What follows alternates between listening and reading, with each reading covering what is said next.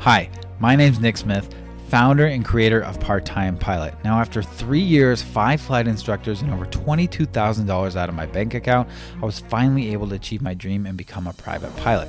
Now, I have a bachelor's and master's in aerospace engineering and over 10 years' experience as a flight test engineer. So, if it was that difficult for someone like me, no wonder 8 out of 10 student pilots never end up becoming a pilot. So, this is why I created Part Time Pilot, and this is why I'm creating this podcast. This podcast will be your audio ground school and just another way Part Time Pilot is making flight training easier and more consumable for you. So, with over 300 students and counting that have used our content to pass the FAA private pilot exams, I hope that you can use this podcast to become the next student to do so. So, thank you, and I hope you enjoy listening to the Part Time Pilot Audio Ground School podcast.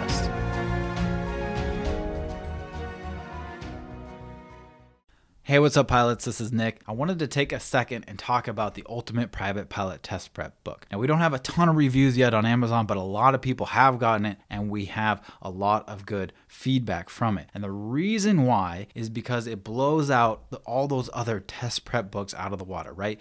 If you've gotten a test prep book before, it's got a bunch of FA written test questions. It's good for that. It's good for that rote memorization, practicing those test problems and stuff. But if you want to learn beyond that, it might have some bullet point summaries of some of the subjects. It might tell you some tips on multiple choice test strategies, but that's about it, right? So, what if you want to learn this stuff at a fundamental level? What if you want to go deeper on any of these topics because you're just not getting these topics?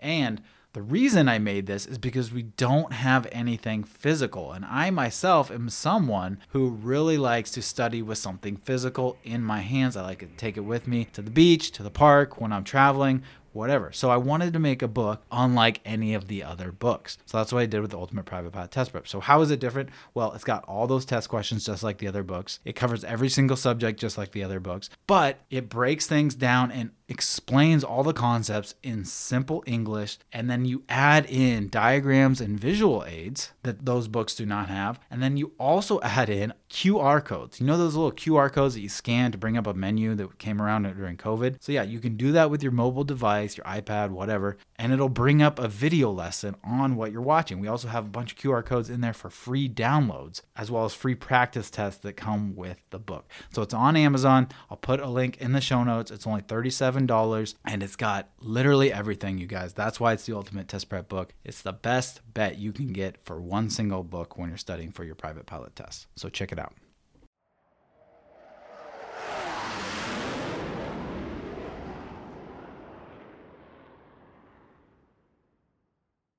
Hey, what's going on, pilots? This is Nick from Part Time Pilot your host of the Audio Ground School podcast, where I simply go through our online ground school lessons. I read them off, but I also add, you know, maybe some stories here and there, some examples, some perspective that is good for the audio format. Completely free. If you're just starting listening, go back, get all our, what is it now? This is episode 54 about 60 65% through the online ground school so go and check catch up with all that stuff it has been an awesome ride. We now have over 150,000 downloads of the podcast. That is super awesome.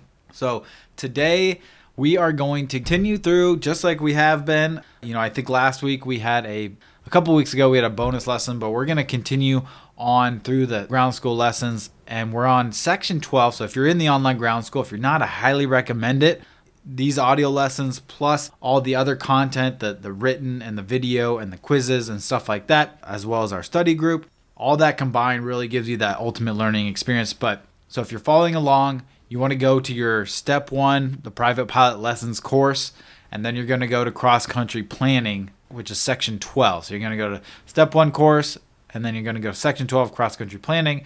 And we are on lesson 4 which is distances between checkpoints. And then we're probably going to get through that and then maybe lesson 5 which is estimate fuel needed. So this is all the section all about cross country planning. We're doing it step by step how to plan your cross country this is not only something you need to know, you know, to become a good pilot, good private pilot, there's going to be a bunch of FA written type questions that we'll review and problems that you might have for that in these lessons. And then also, you're going to have to do this for your check ride. So it's very, very good for that check ride scenario that you're going to have to plan.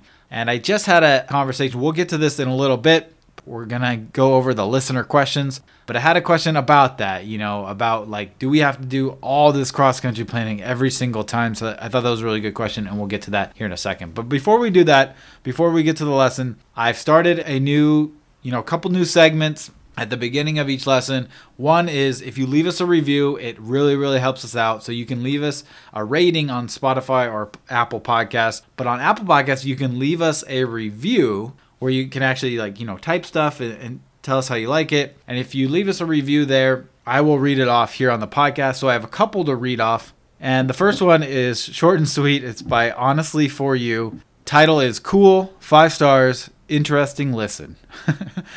Thank you, honestly, for you. I really appreciate it. And then the other one is Aileron by Aileron Sport, and it says Getting My Wings Back. Coming back to aviation after 25 years, I have a lot of catching up. I found this amazing podcast along my journey and am so thankful. It is my morning routine for the first two hours of my day.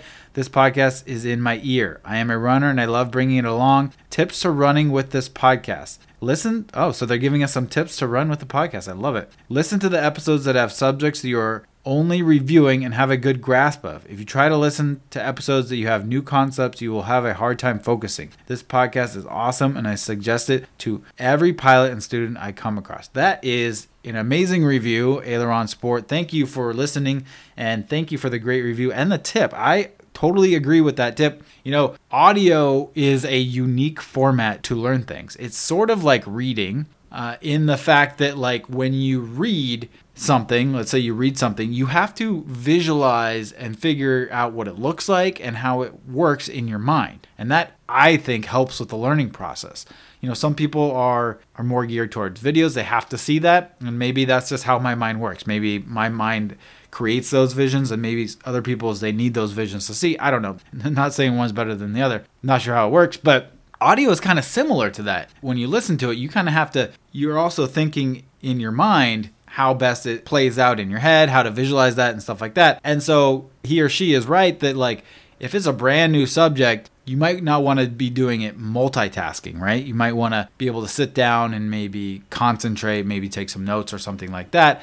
But if it's a subject you've already seen or heard, then it's perfect for running, driving, something like that. So that is a great point. And this is why this is perfect complement to the rest of the stuff in our online ground school and why I recommend that our students read the lessons, watch our videos, and see our mnemonic devices and our diagrams in that lesson as well. And then let's say they get through three lessons then you know go on a run you know when you're driving to work when you're driving home from work listen to those lessons and that'll just bake it deep into your mind and then you come home you can take the quizzes on that lesson and really see how well it's really entrenched into your mind. So awesome review and great tips. So thank you for that. So yeah, please, it really helps us, you know, get noticed. And the more we get noticed, the more opportunities we will have. I am currently looking to, you know, have some sponsors, and all the sponsors are going to go to our scholarships. So you know, the more we get reviewed, the more we get seen, the more we can help you guys out. So that has been the goal since day one for Part Time Pilot is to try to build a platform and in as many ways as possible help out student pilots and the cost of flying. So that's the goal. Okay, so that is our reviews. Reading off a review, that's the segments. I need a little intro to all these segments. Maybe I'll come up with that one soon. But the next segment is our listener questions. So uh, whether we get these by email, you can email us at team at parttimepilot.com or on our Instagram at part period time period pilot or even our TikTok. That's the same name on TikTok or our, our YouTube channel, youtube.com slash part-time pilot. Submit your questions there and I might read it off. You can say it's explicitly for the podcast or you don't have to and I might still read it off. But we have our Facebook study group for our online ground school members and I sometimes pick some good questions from there. So that's what I'm going to do today. We'll just do a couple questions for our listener mail. So, this wasn't so much the exact question that I got, but going back to what I was talking about earlier in cross country planning and do we have to do this every time, it was sort of a conversation I was having with a student in our online ground school study group on Facebook. The original question was about, you know, variation. So, when you're doing cross country planning, when do you change your variation to calculate your, you know, your magnetic direction, your magnetic course or heading? To convert from true to magnetic. And we'll get to that. It's funny because we're going to get to that here in a little bit in our cross country planning in the episode. So, the answer to that is it really is up to you. A lot of students do, you know, when they cross the line, or a lot of students do, you know, whatever line is closest. That's what I do. Whatever isogonic line is closest, you're going to use that variation. You could also do, you know, if you're right in between, you could estimate like a decimal. That is fine too. In the end, it's only going to be a degree or so difference. The more north you are, the more variation there is. So you might want to, you know, do estimations in between. But it's not going to change the grand scheme of things at the end of the day. So I think a good estimation is just fine. So that was the original question. But then we kind of talked about, they were talking about, you know, I see why people love ForeFlight. There's a lot of info to gather for a couple hour flight just to grab lunch somewhere. So yeah, this is this is a great point. It's like, you know, why do we have to do this every time? Like aren't we just going to, you know, when we become pilots, we're just going to use ForeFlight? So here is the thing I want to talk about. If you're flying to a location that you've been before, you've flown multiple times, then it's totally fine to use a flight planning tool like ForeFlight. You know, just rely on calling up flight following, having them route them there, calling 1 800 WX Brief and having them give a weather briefing, maybe just checking, you know, the METARs and TAFs at your landing location and then picking an alternate airport. All of that is totally fine. You can make this process a whole lot quicker. But as a student pilot, you have to learn how ForeFlight does all these calculations that it's doing in the background, right? All these performance calculations for climb to get you climb, descent, cruise, to get you the time and route, the fuel consumption, your courses, your headings, ground speed, all that stuff. You have to understand as a student pilot how that's happening because one, what happens if ForeFlight or whatever stops working and you need to plan a, a trip? Two, you're going to have to show that you know how to do this on your check ride. And three, I recommend highly recommend that when even when you're a pilot and you're super experienced and you have four ForeFlight and you love it, you use it all the time, that when you go to somewhere new, that you do this little bit drawn out extensive process of calculating everything in your cross country plane. Why? Because when you're going somewhere new, when you have to do all the work yourself, all the, you know, the you have to gather all the weather information, you know, to make all your calculations, you have to pull up, you know, all the performance charts, you have to check runway distances, all that stuff, right? The winds, crosswinds, all that stuff. That's stuff you should know I'm not saying, you know, if you know a flight, you don't need to know that stuff. I'm still saying you still have to know all this stuff. It's just going to be a lot easier with ForeFlight. But when you have to calculate all this stuff out and gather all this individual information out, it makes you think about a lot of things that you wouldn't have thought about before. Things like obstacles near the runway, runway lengths, how to enter and exit airspaces or terrain at this new place that you're unfamiliar with. Even, you know, how to taxi diagrams or communications. All this stuff that if you were to just punch it into ForeFlight, you know, because it skips some steps for you, you might not think about something. And these flight planning tools are not perfect, right? ForeFlight could put you on a route or have you do something that puts you in a dangerous situation. You know, I'm not saying that's always going to happen, but when you do these things, do them yourselves. You're going to you're forced to think about the little details, and those little details could save your life. So, I highly recommend whenever you're going somewhere new to do this drawn out cross-country plan that you learned when you were a student pilot. So you have to do it now as a student pilot, right? Because all these steps are going to be you're going to be asked how to do them on the FAA written, and then you're going to have to show all your work on how you planned your flight on your check ride. So you have to do it as a student pilot, and then by the time you know become a pilot, I highly recommend doing it on the first couple times you fly to a new place. Anyways, that's that. The next question that we have that I want to do for these listener questions is my FAR aim is tabbed out and it's from 2022. Obviously, it's 2023, but does it really matter? I can't imagine it does for the written exam, but for the check ride oral, which I this student doesn't have scheduled yet, it might be a different story. Do I care about this? Okay, so this is a great question. For the FA written exam, it doesn't matter.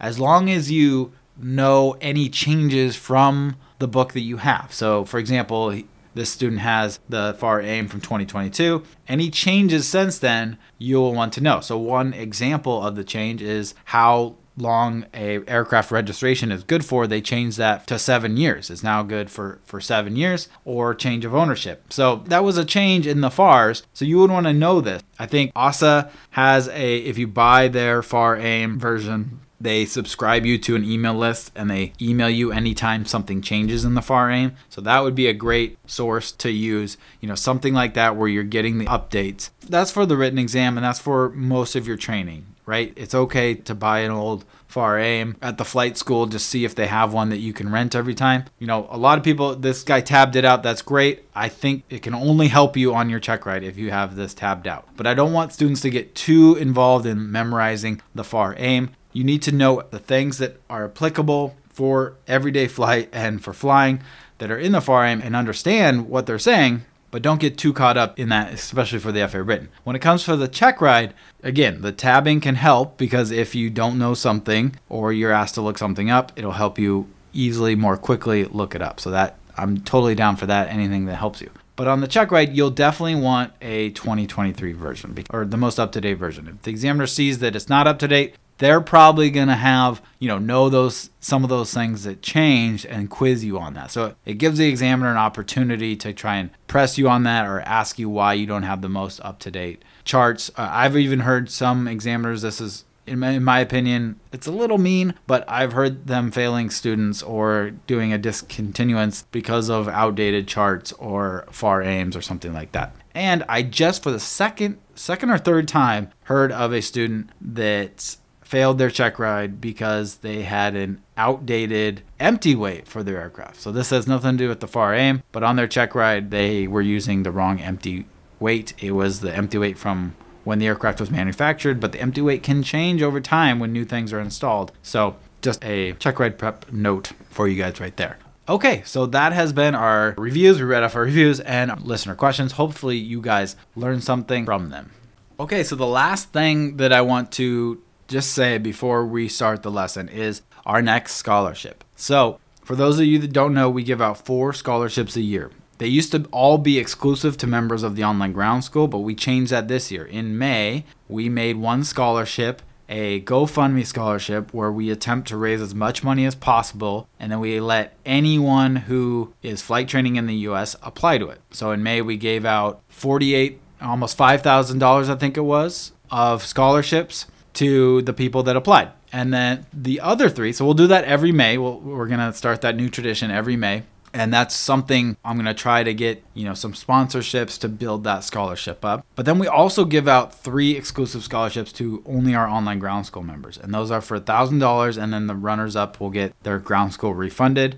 Not always, but sometimes we do a couple runners up. It depends on the applications. But anyway, so that is the next one. The due date is August 21st to apply for that. So you have to be in the online ground school. Once you're in, there's a link in your welcome email to apply to this, a short application. But there's also, you can go from your dashboard to my memberships, click on the online ground school or bundle membership, whichever one you got, and then just scroll down and there will be a link there in the information for you to apply. August 21st is going to be the deadline. I think I'm going to announce it on August 28th episode of the podcast. I'll see if I can time it out like that, but I'll definitely be announcing it shortly after that. But August 21st is going to be the deadline for that. So, okay, that's all my announcements. Let's get to the lessons. All right, so we're in course step one online ground school private pilot lessons, and then section 12 cross country planning, lesson 4 distances between checkpoints.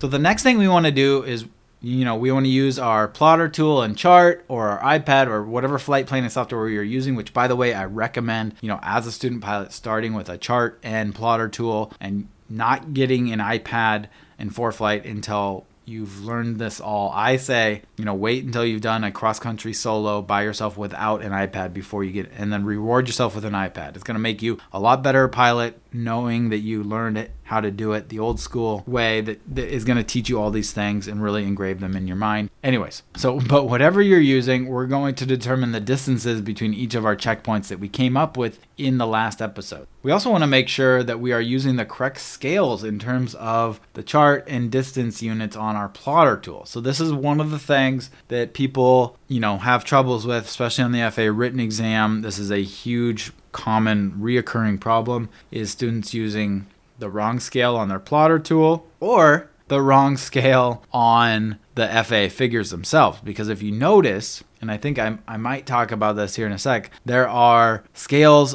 on the FA figures. So they have pictures, right? Snapshots from these sectional charts that they're going to have you do these questions on. And then because they resize these and they're not to scale of the actual sectional terminal area charts, they put a scale on there for you to convert to. So when you use your plotter, your plotter tool is going to have scales for nautical miles, statute miles, sectional chart, and terminal area charts. Those are scaled for those terminal and sectional charts, not for the FA figures. So if you go and just measure with your plotter tool and use that as your answer, you're gonna not get the right answer on the FA written. You have to convert it to the scale that's on the figure itself in the FA figures. So just a reminder for Sarah, I'm probably gonna mention it again. Most plotters have rulers or scales for sectional charts and nautical miles, sectional charts and statute miles terminal area charts in nautical miles or terminal area charts in statute miles. So they have four different scales. They have a scale for sectional charts using nautical miles, right?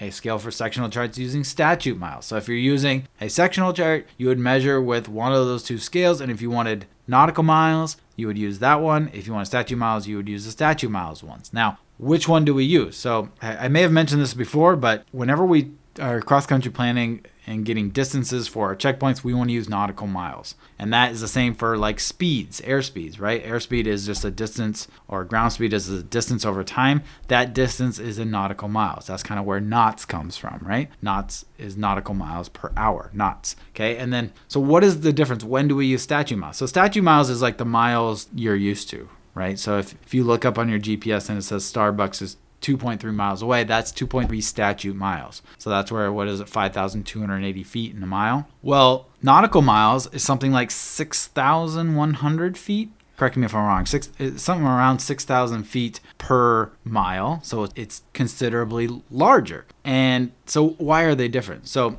nautical miles or knots is a nautical tool term distance used by way back by ships you know ships traveling long distance nautical right and aviation took a lot of the same terms, you know, heading, course, knots, nautical miles from, you know, because it made sense. They're traveling long distances, you know, they needed headings, bearings, all that stuff in their navigation. So they took a lot of the terms from ships and, and sailing and stuff like that and just used it for aviation. So they took nautical miles. And the reason why there's such a thing as nautical miles is because it takes into account the curvature of the earth. So when you travel, such long distances like you do in ships and big airplanes, that curvature of the earth needs to come into play or else you're going to have some errors. And the larger distances you travel, the more air you will accumulate if you're using statute miles. So when you travel long miles, you got to use nautical miles to be accurate and account for the curvature of the earth. So that's why there is a difference. And that's why when we fly and we flight plan, we use nautical miles.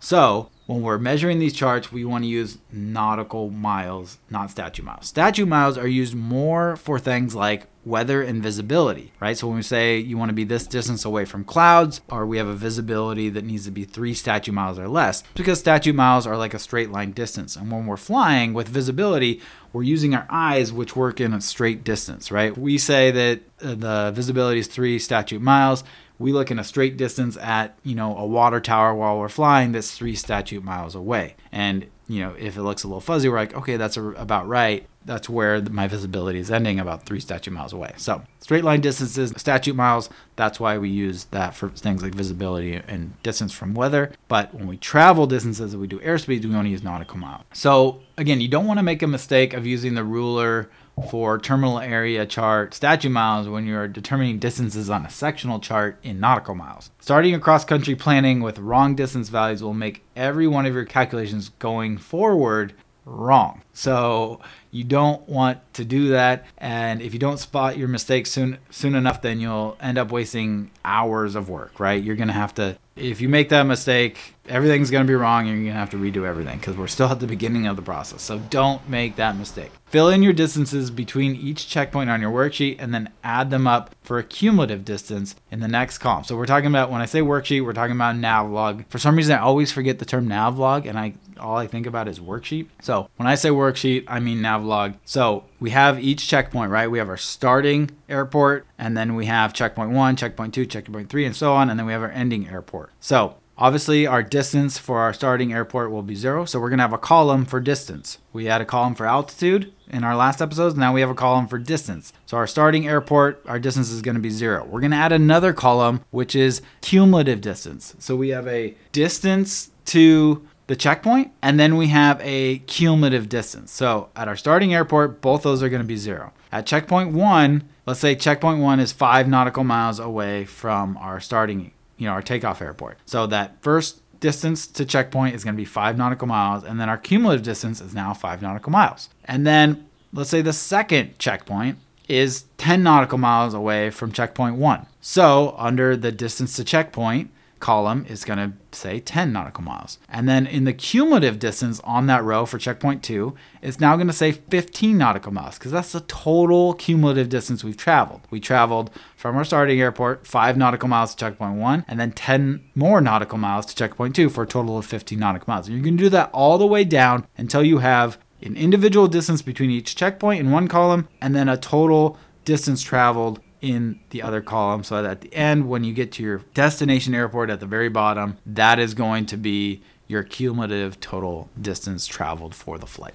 So how do you measure these distances? Well it's kind of hard to show or talk about on audio but basically you're going to line up the edge of your plotter tool whatever scale you choose to use right? So if you're on a sectional chart you want to find the scale on your plotter tool that says sectional chart nautical mile. If you're on a terminal area chart, you want to find the scale that says terminal area chart nautical miles. And then you want to line that edge up with that scale with your leg of flight. So on your sectional chart, you have drawn out your different legs of flight from checkpoint to checkpoint. And between each checkpoint, it should be a straight line. And then you want to just line that scale up and you want to measure from the start of that leg of flight to the end. So, for example, let's say we're measuring the leg between checkpoint two and three. Your starting point will be at checkpoint two, your ending point will be at checkpoint three. So, what I like to do is I like to put a nice round number. You don't have to go to the very zero point of your plotter tool, you can of the plotter tool scale, but I like to just pick a round number, like say,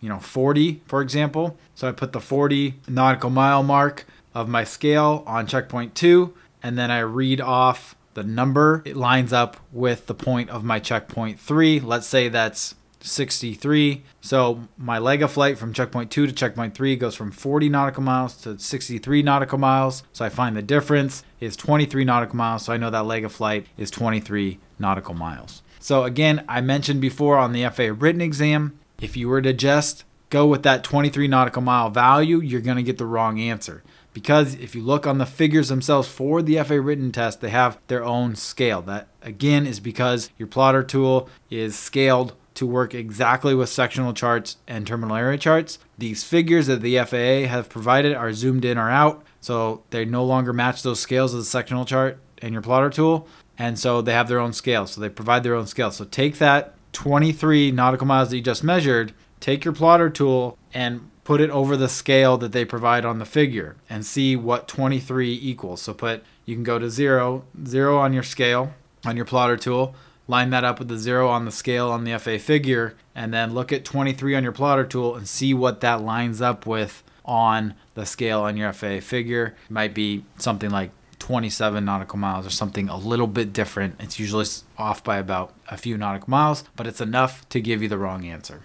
All right, so that was a quick lesson on distances between checkpoints. Let's move along to lesson five here of section 12 on cross country planning in the online ground school. Lesson five is on estimate fuel needed. Now, not a lot of people teach this step of a cross country plan. I'll get into why I teach that. So, yeah, here we go. Estimate fuel needed. It is important to note that these will not be our final fuel calculations, but only an estimation used for planning purposes. Fuel is the last thing we calculate after we have calculated our climb performance, cruise power setting, true airspeeds, wind corrections, ground speeds, and magnetic headings. If we calculate fuel last and find out that we will need to make a fuel stop, but we didn't think ahead and make a leg of our flight to an airport where we can fill up on fuel, then we'll have to recalculate all these values for multiple checkpoints. This is very time consuming and frustrating. Trust me, I've done it before. Back when I was a student, you know, especially when you're learning how to do these things for the first time, these cross country plans can take hours and hours. And I don't know couple times this happened to me. I was planning out a flight. I did everything. I did all these steps, you know, 15 different steps of calculating all our performance, calculating true air speeds, climb performance, cruise performance, wind corrections, ground speeds. I got the ground speeds, I had my distances, I got a time, and then I converted that time to fuel consumption and then added up all my fuel only to realize that I needed, you know, something like 60 gallons of fuel. Well, hang on a sec my aircraft can only take 48 gallons of fuel. So crap. So I'm going to have to stop somewhere for fuel. But did I plan for that in my checkpoints? No. So now I have to go about to the halfway mark, right? I have to go find somewhere like, okay, 30, 35 gallons into my flight. I'm going to find an airport, you know, somewhere around there, an airport that I can land, I can stop. So I have to make a checkpoint to that airport that's now cruising and descending to that airport, filling up with fuel, then taking off at full fuel again from this airport, having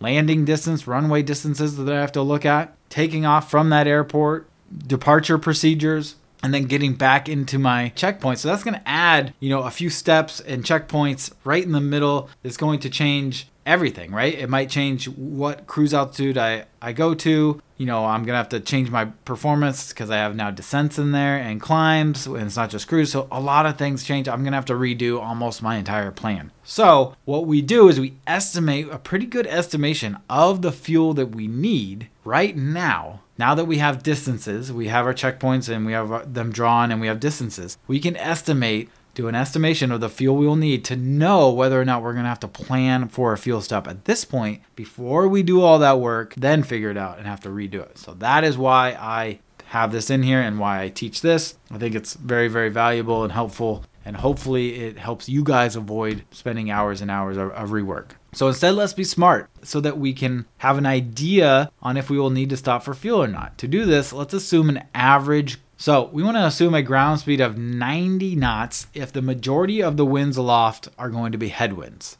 So we can look at the winds aloft right in our area. So we go to aviationweather.gov, we go to the winds aloft table, we look at our area, we look at the average cruise altitude, and we say, okay, for most of our legs of flight, for most of our courses, is it a majority of a headwind or not? Just real quick, just be like, okay, we're going to be flying into headwind. Let's say we're our ground speed, because that's going to slow us down. A headwind is going to slow us down. So let's say our average ground speed is 90. If the majority of the winds aloft are tailwinds, let's say the ground speed is 100 or 110. I like to do 100. I like to do either 90 or 100 to be more conservative. I don't want to say like, you know, our ground speed is going to be 120 or something because you always want to be more conservative with fuel. If we say we're going to be just flying along with a giant tailwind, we will estimate less fuel and you never want to estimate less fuel. You always want to have more fuel than you need, right? That's the safe way to do it. So I, either do 90 or 100. If you cannot determine, you know, what the majority of the winds are, just use 90 like I said to be conservative. So, estimating the fuel required now, and this is just a reminder, may save you hours of rework if you didn't plan a fuel stop when you needed one. Right? I have that as a reminder, a bold reminder in there of why we're doing this. Now let's take our total distance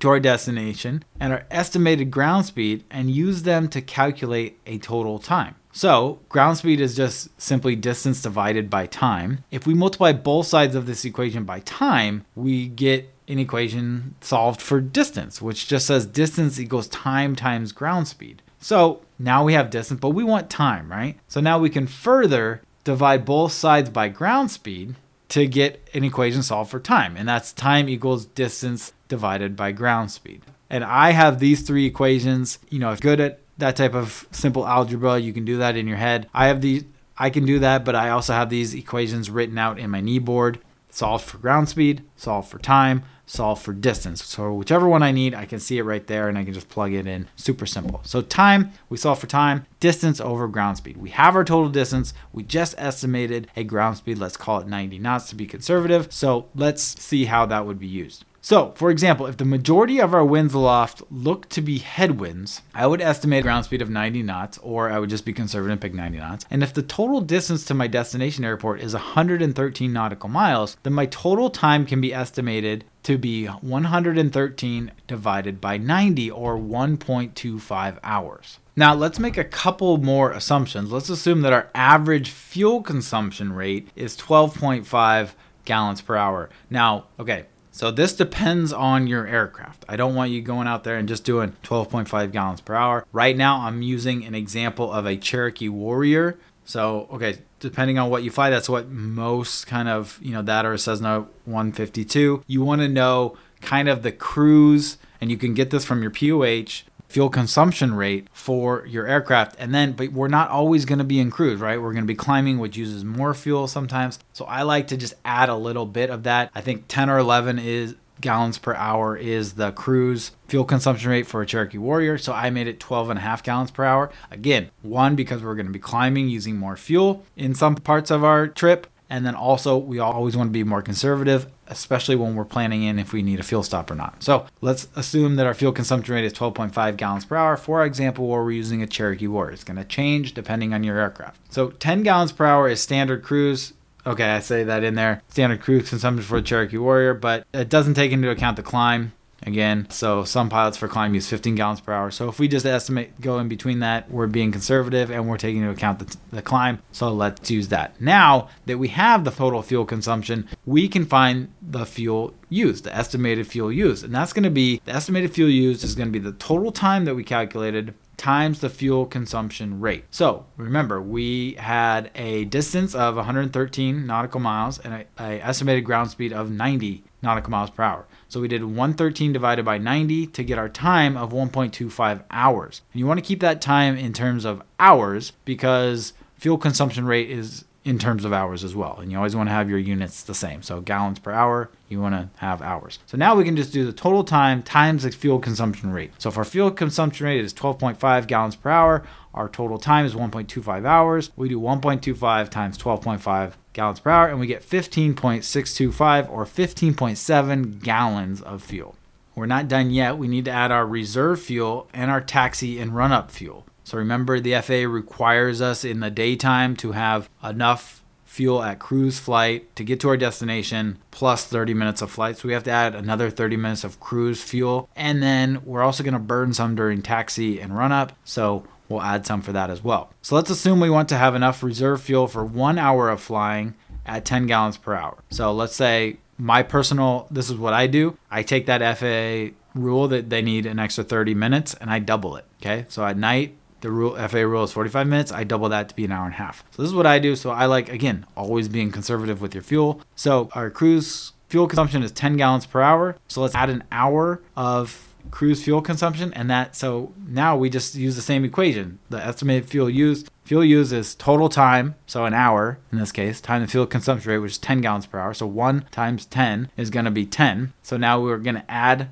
10 to our 15.7 gallons. So now we have 25.7 gallons. And then you can also just safely assume i think some people do like 1.2 gallons for taxi and run up I like to just round up to do two gallons. So let's add another two gallons, and that gives us 27.7 gallons. We can now compare this to the max fuel capacity of our aircraft. So again, for a Cherokee Warrior, in this example, that's 48 gallons of usable fuel. You want to use the usable fuel amount and determine if we will need a fuel stop. In this case, we would not, but we would need to fill up if we plan on coming back to our starting airport, right? Because 27.7, if we just multiply that by two, that's going to be about 56 gallons. So we're going to need 56 gallons to go there and back. So if we're planning on going there and back, we know just by estimating that we're going to have to fill up when we get there. It's smart no matter what to just fill up when you get there and always have a full tank whenever you can get a full tank. But it tells us, hey, we're going to need to do this. So again, but we will not need to plan a fuel stop in between. So that's good. But th- that's what we did. And now if we were to find, let's say,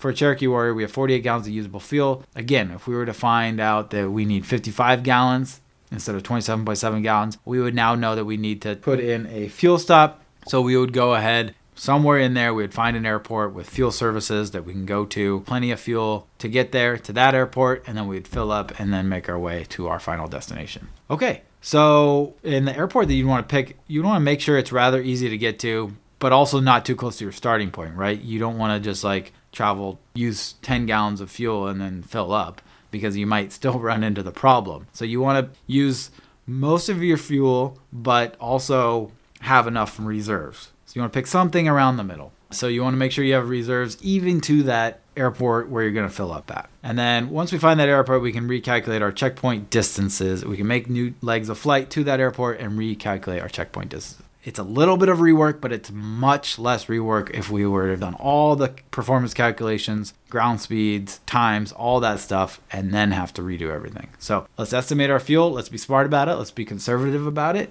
And let's keep ourselves safe. And let's avoid a lot of rework. The last note I have on here is if a fuel stop landing is required, you will need to calculate two stages of climb and two stages of cruise in the calculations that are going to follow, which we'll talk about. So just know that obviously you're going to have to climb up to a cruise, descend down to land, and then take off, climb up to a cruise again. You're going to have to repeat that process.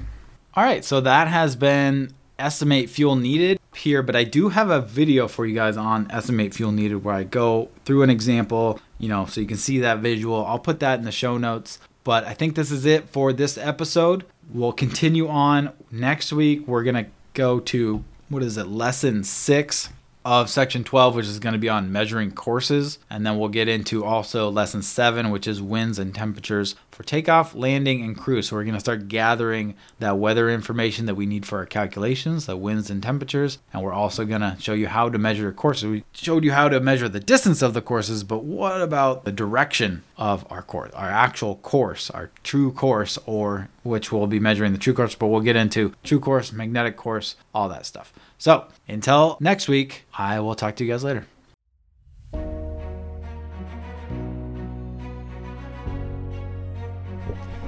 Hey guys, it's Nick. I want to take a second to speak directly to the student pilots out there. You might be a student pilot that is you know, wondering what to do next, how to get started, or maybe you're looking for the right ground training or flight training, or maybe you've already started ground training or flight training and you're stuck, you're in a rut, and you're looking for a change, something to help get you out of that hurdle. From my own experience in flight training, after three years, five instructors, and $22,000 and wanting to quit multiple, multiple times, and then now, after seeing hundreds and hundreds of student pilots through Part Time Pilot, I've realized that the number one thing that makes student pilots fail is that they do not have a good fundamental understanding of the ground training when they get to the more advanced flight lessons. Now, who here has seen Top Gun Maverick? Do you remember in the movie when he says, Don't think, just do? Now, when I heard this, I was like, Oh my goodness, this is brilliant because this is exactly what you have to be as a pilot. Now, of course, it's not that we're not thinking, but it's that we understand things like weather, aerodynamics, what our instruments are telling us, what ATC is telling us. We have such a good core fundamental understanding of these things that we don't have to think about them.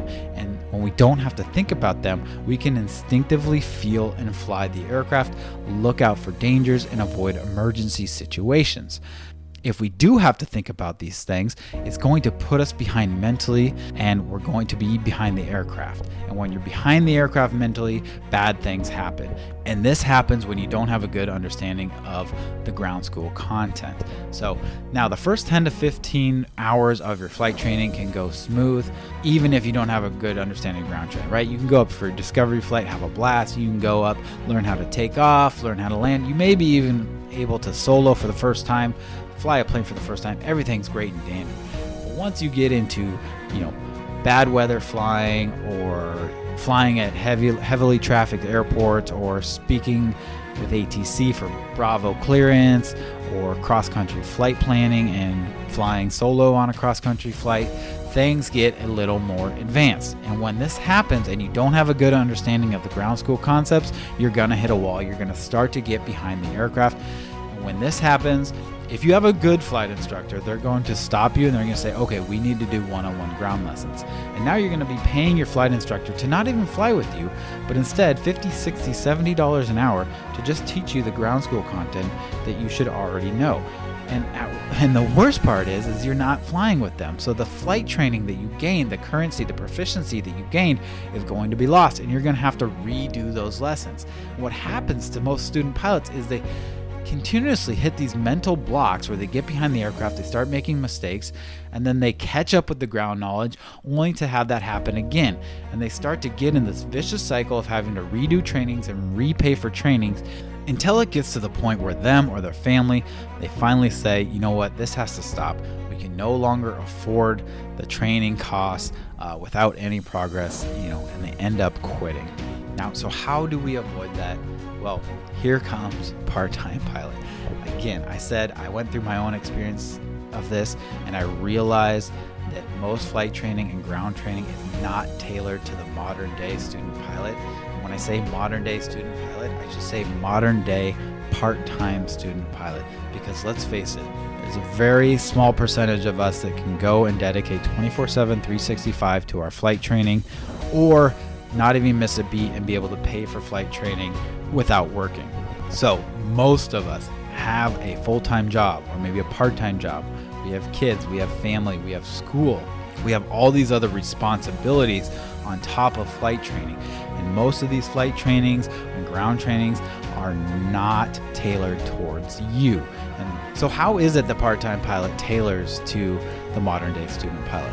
Well, the first way we do that is by keeping ground school interesting. You want to avoid being boring, you want to avoid that burnout. So, how we do that is we present our material in multiple, multiple ways. And you're actually listening to one of them right now. You can consume our content via this podcast and an audio recording.